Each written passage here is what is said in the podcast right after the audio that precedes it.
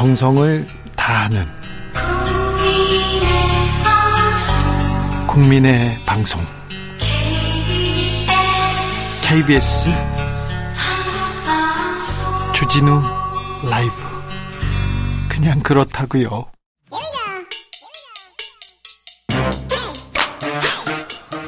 과학을 향한 진지한 고민 과학과의 수다. 주진우 라이브 과학 선생님 이선호 엑소쌤입니다. 어서 오십시오. 네, 반갑습니다. 주진우 라이브는 선생님들의 교권에 대해서는 굉장히 존중하고 존경하고 네. 아, 네, 감사합니다. 어, 네, 네. 알지 아시죠? 네, 알, 아, 알죠. 네, 네. 네. 안타, 안타깝게 생각하고 있고요. 네. 네, 존경합니다 이선호 엑소쌤. 오늘은 어떤 강의 준비하셨어요? 어, 아무래, 안 그래도 지금 태풍이 지금 카눈이 북상하고 있지 않습니까? 그래서 오늘은 태풍의 과학에 대해서 한번 준비를 해봤습니다. 태풍이 왜 생기는 겁니까? 왜 여름에 생깁니까? 어, 그렇죠. 사실 이 태풍은 다른 말로 열대성 저기압이라고 하는데요. 그렇죠. 이 열대성 저기압이란 말 뜻의 태풍이 왜 생기는지를 우리가 이해할 수 있습니다. 네. 저위도의 열대 해상에서 일어나는 저 기압이란 뜻인데 네. 이게 무슨 말이냐면 이 적도 부근은 굉장히 태양열을 많이 받기 때문에 굉장히 수온이 높고 또 바닷물이 뜨거우니까 증발이 많이 일어납니다. 네. 증발이 마구 일어나면서 그 바다 위에는 열과 수증기가 가득한 공기 덩어리가 만들어집니다. 네. 근데 사실 우리가 라면 물 끓일 때 끓이면 이 뜨거운 수증기 덩어리들이 위로 올라가지 않습니까? 네. 상승기류처럼. 그래서 이 공기 덩어리가 뜨거우니까 이 적도 근처에서 이 상승기를 타고 위로 상승합니다. 네. 그러면 당연히 원래 여기에 공기가 가득했었는데 네. 얘네가 자꾸 올라가면 이곳의 공기는 계속 비워지지 않습니까? 네. 그리고 그래서 결국 우리가 이것을 공기들이 비워져서 공기 압력, 즉 기압이 낮아진다라고 해서 이걸 조금 짧게 표현해서 저기압이라고 하고요. 예. 근데 열대 해상에서 벌어지는 저기압이다 보니까 만들어진 저기압이다 보니까 열대성 저기압이라고 부르고 이걸 우리나라에서는 태풍이라고 부르는 겁니다. 그렇습니까? 네. 우리나라에선 태풍, 또 미국 쪽에서 생기는 거는 어, 허리케인. 맞습니다. 저. 인도양은 사이클론. 네. 저 호주 쪽은 윌리 윌리. 아, 중학교 1학년 때 우리 외웠죠. 그런데 그게 약간 지금 어 수정이 됐는데요. 그래서 어이 허리케인이나 태풍 이런 것들은 사실 다 같은 거라고 보시면 됩니다. 그래서 네. 발생 지역에 따라서 지역에 따라 다른 거죠. 맞습니다. 그래서 북태평양 서부에서 만들어지는 것을 타이푼, 태풍이라 하고요. 예. 이게 이제 주로 동아시아, 우리나라 그렇죠. 쪽으로 올라오는 거고요. 예. 그다음 북태평양 동부에서 만들어지면 허리케인 주로 이제 미국을 강, 강, 강타고요. 인도양에서 발생하면 이제 사이클론이라고 부르고 있고요. 어, 저희가 어렸을 때 이제 중학교 때 배웠던 이 호주 근처에서 생기는 태풍을 윌리 윌리라고 하지만 얘는 이제 사이클론과 통합돼서 지금 쓰이고 있습니다. 알겠습니다. 그런데요. 네. 태풍이 불 때 하늘이 정말 예뻐요. 네. 태풍이 이렇게 지나갔는데 네.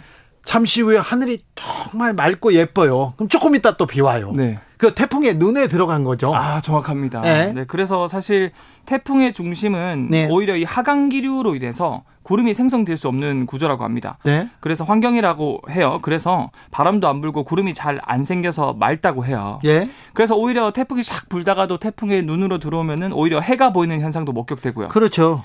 규모가 큰 태풍 같은 경우는 이 태풍의 눈 직경이 많게는 100km를 넘는 어 태풍 이제 100km 안은 그러면 평화롭고 그 그렇죠. 바깥에서는 난리가 태풍이 치고. 예.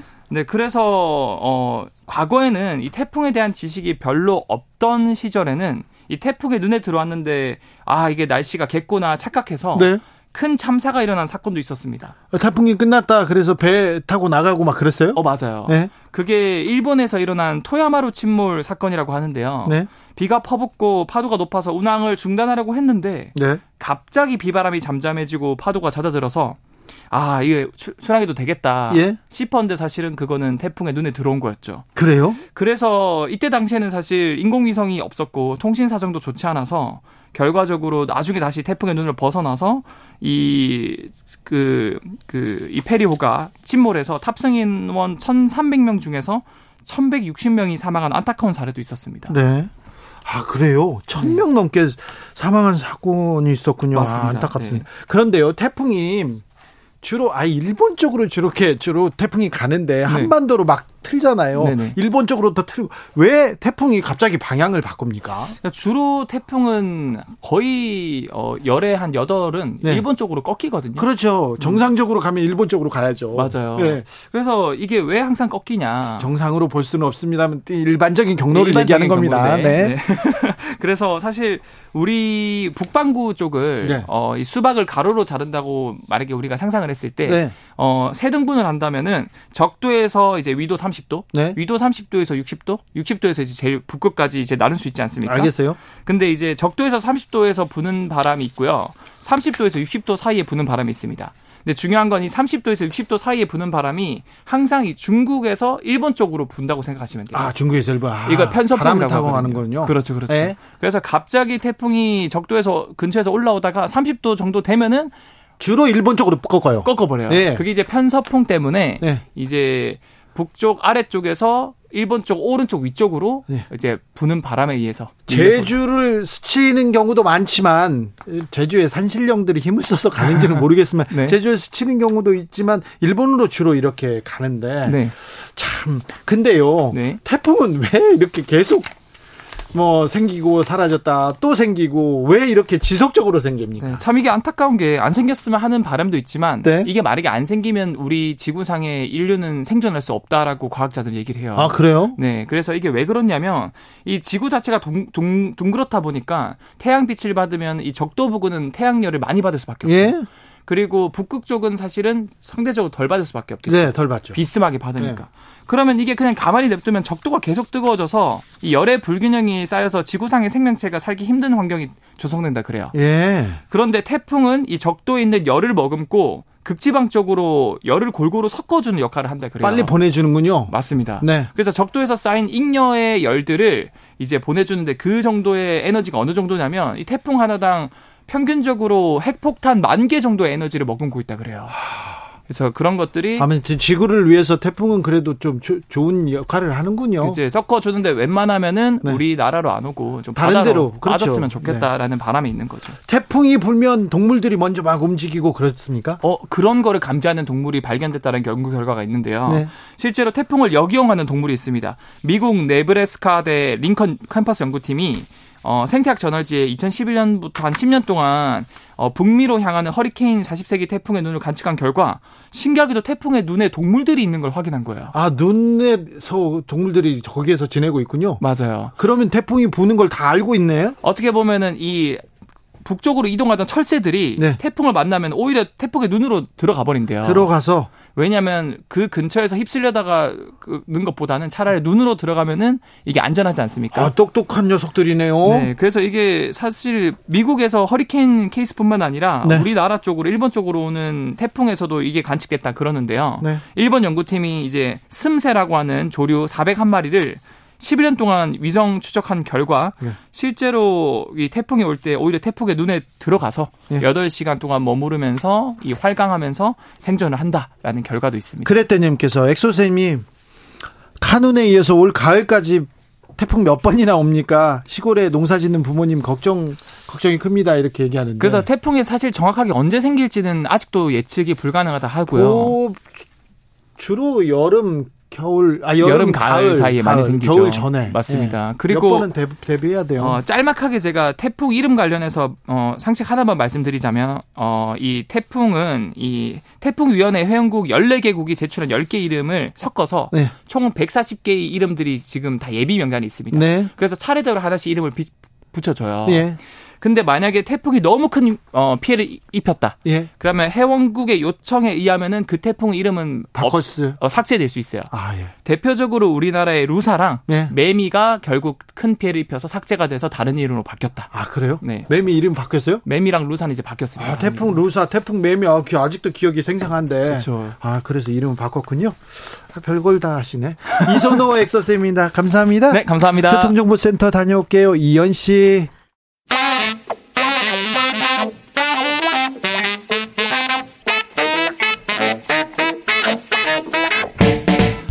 세계는 넓고 이슈는 많다. 우리의 시야를 국제적으로 넓혀 보겠습니다. 국내 뉴스, 국제 이슈 다 덤벼라. 지금은 글로벌 시대. 국제적 토크의 세계로 들어가 보겠습니다. 군사 외교 안보 전문가 김종대 전 의원. 안녕하십니까. 세계적인 평론가입니다. 동국대 이용중 교수 특별히 모셨습니다. 안녕하십니까. 네. 근데 저는 세계적인 평론가는 임상훈 소장님 그 브랜드인데. 아니, 아니, 아니에요. 네. 그런, 그런 얘기 한 적 없어요. 네. 교수님한테 지금 특별하게 한 겁니다. 네, 교수님 잘 오셨습니다. 예. 잘 부탁드리겠습니다. 자, 의원님. 네. 해병대에서 무슨 일이 있는지 그건 좀 알려주십시오. 아 이게 참 사상 초유의 일이 벌어졌는데요. 네? 기억하실 겁니다. 2021년 네? 이해람 공군 중사가 예? 극단적 선택으로 사망했습니다. 예? 그래서 민군 병영혁신위원회가 만들어졌는데 네. 제가 거기서 사법분과 위원장이었어요. 그랬어요? 그래서 오늘날의 군사법제도를 만든 거예요. 아, 그랬습니까?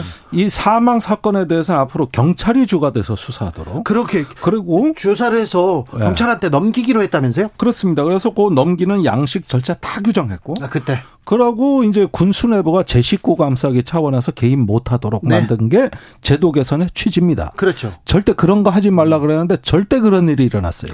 그래요? 그러니까 지금이 그 변화된 군사법제도 환경에 대한 최초의 일탈 행위이자 도전이라고 볼 수 있는 아니 법과 절차를 만들어 놨는데 그대로 안 하고 지금 일탈했다고요? 뒤집었다고요? 그러니까 여기에서 그 문제가 된 해병대 수사단장이 국방부에 항명죄로 입건되지 않았습니까? 예. 근데 그 수사단장 A 대령의 예. 그 변호인단은 지금 국방부를 직권남용으로 거꾸로 고소하겠다는 거예요. 예.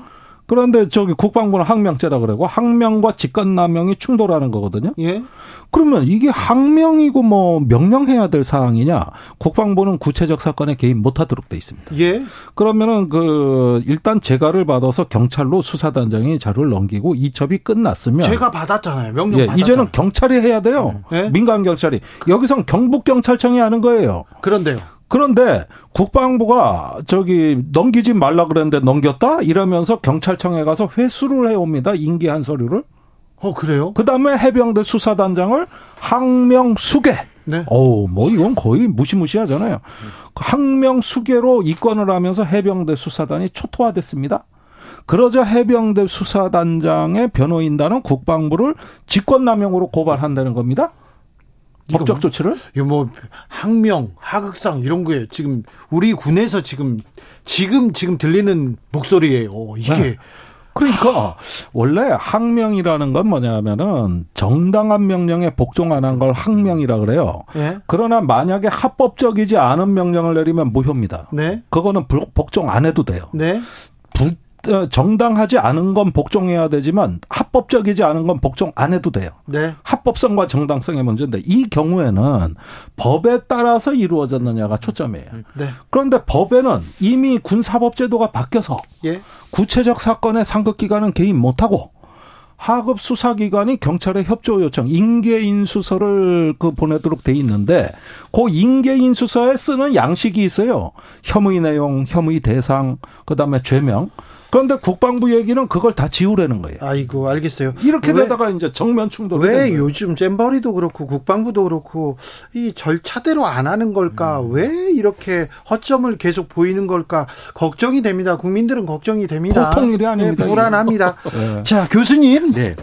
이번 잼버리 사태가 한국 외교에 어떤 영향을 미칠까요? 엑스포 우리 좀 유치하려고 노력하고 있는데 거기 악영향 미친다 이런 얘기도 나오는데 어떻습니까? 그런 간, 그 근시간적인 차원의 문제가 아니라 좀 더 심각합니다. 그래요? 그 한 나라의 외교 정책을 결정하는 거, 국가 브랜드를 결정하는 건 각 나라가 가지고 있는 국민의 집단적 무의식이거든요. 네. 그러니까 우리가 뭐 일본, 뭐 미국 이렇게 생각하면 갖고 있는 어떤 브랜드인데 네. 어, 그 국가 브랜드가 결국은 매력 지수고 소프트 파워의 핵심인 거죠. 그렇죠. 근데 이거를 쌓는 데는 수십 년이 걸리는데 망가뜨리는 데는 며칠에 지금 끝났습니다. 예. 그렇기 때문에 이제 이게 수십 년에 우리 국민이 지금까지 정말 밤낮 없이 일하면서 쌓아왔던 이런 문화적인 브랜드 시크하다고 하는 그런 한국의 이미지가 한 번에 무너진 거 아니겠습니까? 이게 무슨 뭐 어떤 기획이라든지 정치적인 문제나 이런 게 아니라 예. 화장실이 더럽다. 비누가 없다. 뭐 이런 차원의 문제로 지금 완전히 무너진 거기 때문에 아이고. 이거는 단순히 뭐 당장 있을 그 2030 엑스포 결정 유치 결정 이런 차원의 문제가 아니라 네. 우리나라 전체 외교의 펀더멘털이 지금 흔들렸다고 생각을 해야 됩니다. 음. 그렇습니까? 아 근데 우리가 우리가 가진 역량보다 이런 국제 행사 더 잘 치렀잖아요. 네. 아시안 게임 뭐 올림픽 월드컵 그리고 뭐 얼마 전 동계 올림픽까지 네. 뭐 잘했는데 아, 이번에 조금 아쉽지만 아 그렇게 또 이제 이미지가 이렇게 팍 떨어지고 막 그럴까요? 아, 그리고 지금 전체적으로 제가 요새 개인적으로 오늘도 그런데 네. 지금 이메일을 쓰는지 시간이 걸립니다. 하도 사과를 해야 돼서. 그래요? 예, 오늘도 지금 영국에서도 그러는데 도리어 저를 위로하더라고요. 네. 우리는 모리스 총리 밑에서 살고 있다 이러면서. 네. 그리고 지금 칠레에도 제 좀 여사친 파울리나 그 통상 그 차관한테도 너희 지금 칠레 대표단 저 스카우터들 지금 충청북도에 가갖고 지금 잘 보지 안전하게 이렇게 하고 있다 얘기가 많이 들릴 정도로 그렇게 가지고 있던 이미지가 실제적으로 굉장히 추락하는 거죠. 이거는 국가 브랜드 우리가 사실은 이태리나 프랑스의 그 현실과 달리 그 나라 갖고 있는 그 브랜드 때문에 명품이 되지 않습니까? 매우 중요해요. 네, 국가 브랜드가 떨어지는 거죠. 사실은 많이 좋아졌지만 made in China가 우리가 뭔가 싸구려. 근데 우리도 예전에 그랬지 않습니까? 지금 음. 그렇게 된 거죠. 그러니까 제가 요새 얘기하는 게 자고 깼더니 후진국 됐다고 그렇게 얘기를 합니다. 자고 깼더니. 그 초반에 외교적 차원에서 따지면 외교부 대응이 너무 아쉬워요. 아, 그렇습니까? 그 각국 대사관에서 외교부로 문의가 많이 왔거든요. 네. 근데 8월 2일까지는 외교부가 조직위원회 직접 알아보시라. 음. 그러면서 답변을 안 했단 말이에요. 아니, 그 그러니까 이게 자세히 좀 설명해 줘야죠. 어, 국무조정실이 이미 총리가 뛰어들고 조정실이 나서고 이랬다 그러면 범정부 지금 대응 체제로 들어간 건데 네.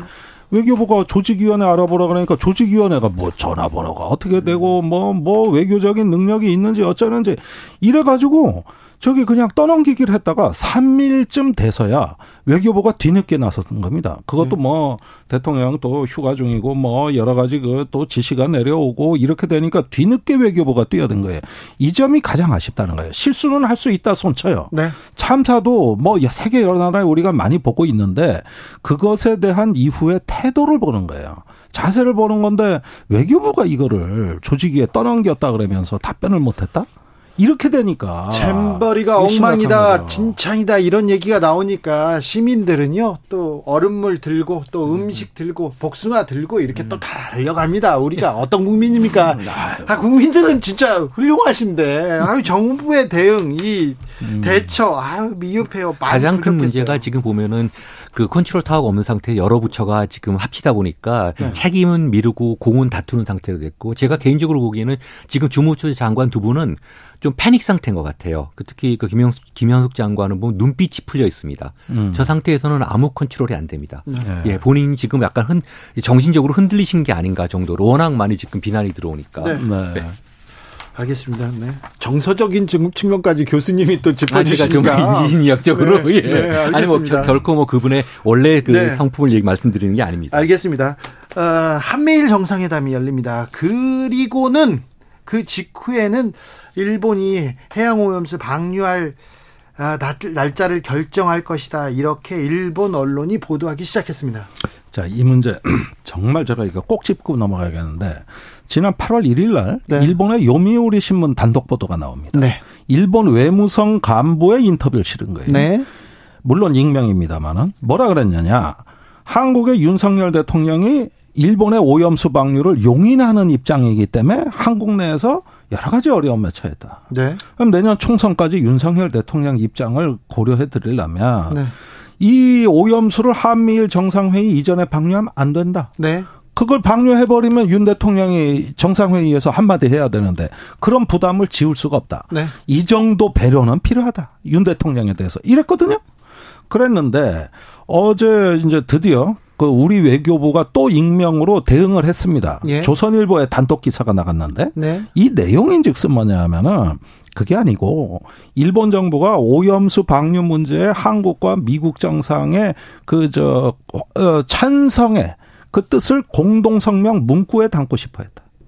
그러니까 의제로 아예 삼아서 네. 이 일본의 오염수 방류에 대해 가지고 음. 지지 환영 내지는 찬성의 그 입장을 표명해 달라고 이 우리한테 요구해 왔다 이거예요. 아이고 하다. 그러니까 이걸 전문가 논평까지 덧붙여서 실었는데 네. 이게 일본의 물귀신 작전이라는 거예요. 그러니까 뭘 윤석열 대통령을 배려합니까? 그리고 저기 그 지지율로 따지자면은 기시다 총리 지지율이 윤석열 대통령 저 낮은 지지율보다 더 낮아요. 누가 누굴 생각하는 거예요? 그러니까 결국은 어떻게든 이번 한미일 정상회의를 오염수 방류의 일종의 둘러리 세우기로 만들려고 하다가 네. 요렇게 저기 뭐야 본심을 밝히지는 못하고 일본 외무성이 그 언론 플레이 해가지고 한국 대통령 생각해주는 척했다 이 얘기예요. 그러니까 우리 외교부가 대응 안 할 수가 없었던 거예요. 그러면 이게 결국은 저기 이 정상회의마저도 오염수 방류에 대한 어떤 그 퍼포먼스, 일종의 어떤 그, 어, 저기 정치적인 포장에 외피로 전락하고 있었던 거 아니냐는 의심을 내가 안 해볼 수가 없어요. 이런 식이라면은 네. 정말 일본이 아주 얄팍한 거죠. 윤 대통령 마음껏 이용해 먹겠다는 얘기 아닙니까? 교수님. 근데 제가 보기에는 좀 다른 시나리오가 지금 물밑에서 움직이고 있다고 생각을 합니다. 이거 깃발 먼저 한국이 든 것 같아요. 음. 어, 이 지금 오쿠시마 오염수 방류에 대해서 국민들한테 이렇게까지 질책을 받으면서 정권이 윤석열 음. 정부가 지금 이것을 추진하는 이유는 박근혜 정부로부터 받은 어떤 교훈이 아닐까 생각합니다. 음. 어, 초기에 첫 1년에 그야말로 그 지지율이 지금 말씀하신 것처럼 28%까지 떨어지면서 이분들이 생각한 거는 어떻게든지 탄핵을 막아야 된다. 근데 박근혜 정부가 사실은 탄핵이 된 이유가 여러 가지가 있지만 그 중에 하나가 사실 미국으로부터 좀 배제가 됐거든요. 친중 노선을 겪으면서. 그래서 이분들이 결 최후에 이제 막아야 될 게 두 가지인데 하나는 헌법재판소고 음. 두 번째로는 이제 미국의 지지를 등에 없는다라는 기본적인 외교 시나리오를 전략을 갖고 시작을 한 것 같습니다. 전략에 대해서 얘기하시는 겁니다. 네. 네. 그래서 결국 제 생각에는 한국이 먼저 어쨌든 간에 어떤 상황이 돼도 박근혜의 재판이 돼서 안 되겠다는 생각으로 지금 윤석열 정부는 이 문제를 미국과 같은 결로 지금 움직이려고 하는 것 같습니다. 미국은 지금 대중 봉쇄 노선에서 한국과 일본의 지금 협력을 아주 간절히 원하고 있거든요. 네. 네. 아니 그러니까 그거를 왜 필요하되 네. 실제 일본이 잘 급한 건 오염수 문제였어요. 네네. 예, 이거 방류하는 문제였단 말이에요. 그런데 G7 정상회의 가서도 협조를 구했는데 결과가 안 나왔고 나토 정상회의 가서도 그 요청을 했는데 거기서도 음. 다 시큰둥하고 이제 한미일 정상회의의 마지막 예, 일본의 정상 외교가 이제 여기에 초점을 맞춘 거거든요. 그러면은 우리 정부는 여태까지 사실상 용인하는 입장이었다고요. 다 용인을 하는 입장이었는데 이렇게 협조를 해주니까 계속 더 들어오는 겁니다. 그래가지고 이번에 기필코 저기 뭐냐 이걸 저저 양해한다 또는 완화한다 이런 부분을 정상회의 끝나자마자 일본 정부는 언론 플레이 할 준비를 다 해놓은 거예요. 우리가 캠프 데이비드 가 보니까 한국의 윤석열 대통령, 미국의 바이든 대통령이 다 이해하고 양해하더라. 이거를 정상회의 끝나자마자 언론에 언론 플레이 하려고 준비를 다 하고 작전을 짜고 오기로 한 겁니다. 네. 그런데 이 부담까지 이제 현 정부가 이제 안게 되면 어떻게 되느냐? 이제는 정말 국내 여론이 심각해지거든요. 그러면은 정부가 제가 보기에 일본 쪽에 지금까지 전폭적인 협력은 해줬지만은 물귀신 작전은 하지 마라. 그러니까 인당 수엔 심청이 혼자 빠지지. 왜 뱃사공부터 친구들까지 다 빠지냐고. 같이 빠지자 그러니까 아니 빠지면 우리가 박수를 쳐주는데 같이 빠지자는 얘기 좀 하지 말. 이게 대통령 용산 대통령실 대응이 아니라 외교부가 대응 차원에서 나선 거란 말이에요. 그러면은 이건 뭐냐면은 정말 해도 해도 넘어간다는 생각이 드는 게 솔직히 말해서 일본 오염수 방류에 한국같이 협조 잘해준 나라가 어디 있습니까? 아 이렇게까지. 아 이렇게 잘해. 그러니까 이렇게 더 내는. 그리고 그걸 또 우리 생각해서 해주는 척. 이게 뭡니까? 이게 이게 외교적 형태 맞습니까? 이렇게 얄팍하게 하면 안 되는 거죠, 이거. 근데 중국이 일본을 계속 해킹하고 있더라고요. 한미일 군사 정보 공유 이거 괜찮습니까? 거, 걱정됩니다. 아니 그것도 그래요. 지금까지 일본을 해킹한 걸 일본이 발견한 게 아니라 미국의 정보기관이 음. 그걸 탐지했다는 건데 그 대상 기간은 2020년하고 2021년에 이제 네. 벌어진 일이 이제 기사 나오는 거예요. 알겠습니다. 네. 어, 아까 교수님께서 윤석열 대통령 지지율 28%까지 떨어졌다 얘기했는데 어, 2022년 7월 26일에서 28일까지 3일 동안 한국 갤럽의 자체 조사 했더니 취임 후에 처음으로 20%대 28%까지 떨어진 적이 있었습니다. 자세한 내용은 중앙선거 여론조사 심의위원회 참고하시면 됩니다. 아, 니제르 쿠데타는 어떻게 돼가고 있습니까, 교수님? 글쎄요, 구체적인 문제들은 저도 그쪽 전문가 아니어서 모르는데 결국 좀 거시적인 차원에서 보면은 그 2차 대전 이전에 그 제국주의 세력의 그런 큰 어떤 그 패권적 그 어떤 전략들이 아시아에 아, 아프리카에 다시 지금 어, 영향을 미치는 게 아닌가 그렇게 생각이 듭니다. 네. 예, 그러니까 지금 이게 우크라이나 전쟁에 불똥이 튄 거 아닌가 하는 의심도 가는 게 네. 지금 바그너 용병 그룹하고 쿠데타 네. 세력하고의 밀월 관계가 나오고 있고 그러니까요. 또 이 쿠데타를 지지하는 수천 명의 시위대에 러시아 국기가 등장했어요. 네. 그 다음에 그 친서방 국가들 그 주변의 서아프리아 경제 공동체 국가들의 간섭을 일체 거부하고 영공을 통 이제 폐쇄하기에 이르렀습니다. 이 정도면은 이 쿠데타는 상당히 고립주의 지향적일 뿐만 아니라 친러시아 성향을 다분히 띠고 있다고 봐야 됩니다. 결국은 우크라이나 전쟁에서의 교착 상태에서 음. 어떤 그 바그너 용병 그룹의 존재감이 여기서도 확인된다는 것은 세계 서방의 어떤 그 단결의 진영에 어떤 균열을 가하겠다는 의도도 보이고 매우 위험 위험 요소가 커지고만 있습니다. 니제르뿐일까 이런 생각합니다. 그러니까 니제르가 여태까지 그쪽 지역에서 가장 대표적인 친서방 국가였단 말이에요. 예? 그러니까 여기서 균열을 일으킨다는 거는 최근에 이제 다시 존재감을 보려고 있는 글로벌 사우스. 네. 이 어떤 그 어, 저기 새로운 개발도상 국가들의 어떤 그 진영 내에서 어느 하나의 균열을 가하고 네. 분란을 일으키겠다는 건데 이런 부분들이 이제 앞으로 우크라이나 전쟁에 있어서도 전 상당히 악 영향을 준다.